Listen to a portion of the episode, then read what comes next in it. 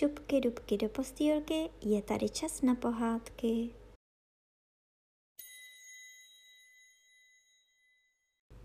Dnes vám budu povídat velkou pohádku doktorskou z knížky Devatero pohádek. Kapitola třetí, případ s havlovickým vodníkem. To já jsem měl taky zajímavý lékařský případ, ozval se úpický doktor – u nás v Úpě za Havlovickou lávkou v kořání vrb a olší žil starý vodník. Joudal se jmenoval. Byl to takový mrzout, neruda, kakabus a bručoun. Někdy dělal povodně a občas i topil děti, když se koupali. Zkrátka lidé ho v té řece neradi viděli. Jednou na podzim ke mně do ordinace přijde děda, fráček má zelený a na hrku červený šátek – a heká, kašle, kýchá, frká, vzdychá, potahuje a huhlá. Pane doktor, já jsem chyt nějakou náchladu nebo nádchu, mě tuhle pšká a tadyhle píchá, v kříži mě bolí, v kloubech mě loupe, kašel mám, div se nestrhám a rýmu jako trám. Tak bych prosil o nějaké užívání. Já ho vyšetřím a povídám. Dědečku, to je reuma já vám dám tadyhle to mazání, je to linimentum, abyste věděl, ale to ještě není všecko. Vy se musíte držet hodně v teple a v suchu, rozumíte? Rozumím, bručel stařík. Ale s tím suchem a teplem to mladý pane asi nepůjde. Proč by to nešlo? Ptám se ho. Inu, povídá děda, protože já jsem havlovický vodník, pane doktor. Jak pak si mám udělat ve vodě sucho a teplo? Teď já si i nos musím utírat hladinou vodní. Ve vodě spím a vodou se přikrývám.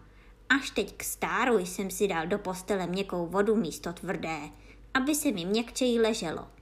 Ale s tím suchem a teplem to bude těžká věc, že jo?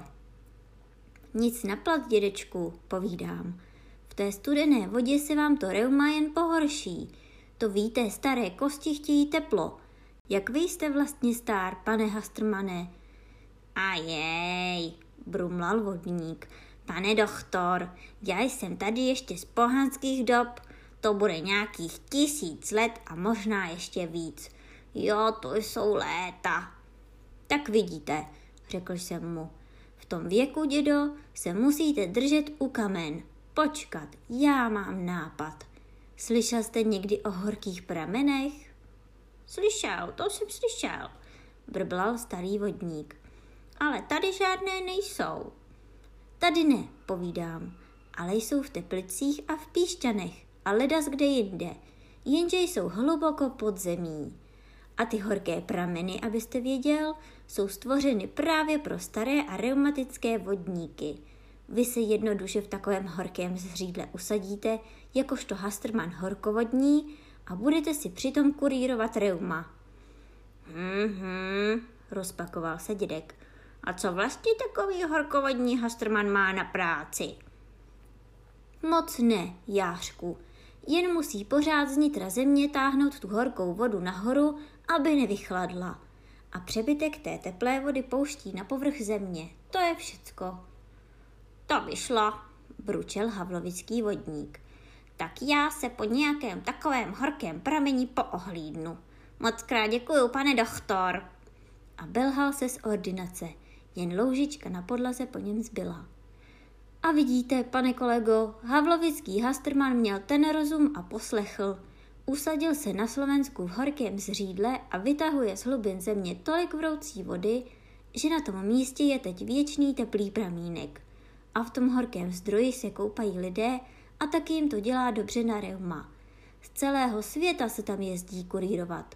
Vemte si z toho příklad, pane Magiáš, a poslechněte ve všem, co vám my doktoři poradíme.